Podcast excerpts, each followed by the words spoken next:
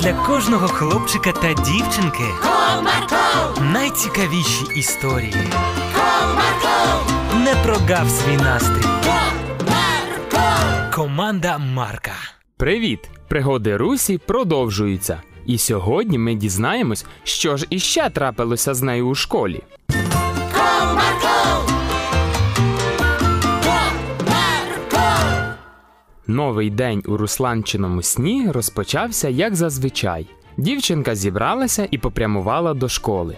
Дорогою вона зустріла своїх друзів Віку та Тараса. Привіт, Русланко. Привіт. Розі взяла з собою. Звичайно ж, вона завжди зі мною. Навіть уявити не можу, як ми раніше жили без неї. Ага, я теж. О, вже і Тарас прийшов. Ти чого так довго? Привіт, дівчата. Забув зошит з математики вдома, то мусив повертатися. Ясно, ходімо, щоб в школу не запізнитися. Згоден. Прийшовши в школу, у дітей починався урок української мови. Усі приготували свої зошити, ручки, але у однієї дівчинки олівець раптово скотився до краю парти та впав на землю. Вона зігнулася, щоб дістати його. Що? Це хто таке міг зробити? Що там? Що, що? Ви тільки подивіться, що тут написано. Фу, як це негарно. Скільки це може продовжуватися? Хтось постійно займається цією гидкою справою.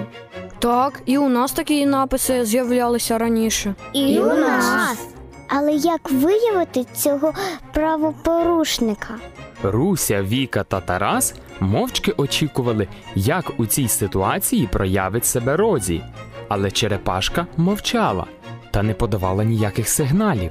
Це здивувало друзів. Руся, а може у ній щось зламалося? Не знаю.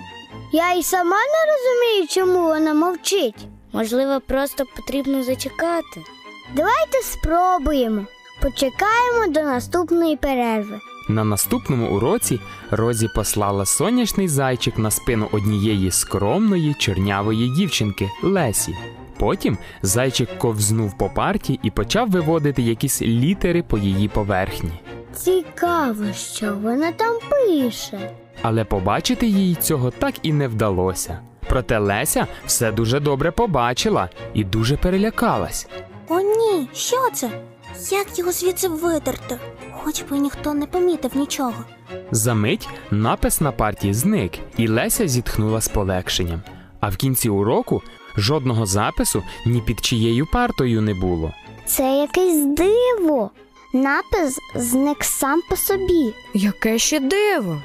Це, мабуть, такі спеціальні маркери, які зникають з часом. Може, й вони, але було б добре, щоб ці написи ніколи більше не з'являлися. Дорогою додому Тарас та Віка з обуренням ділилися з Русланкою своїми розчаруваннями. Все, у розі точно якась мікросхема вийшла з ладу.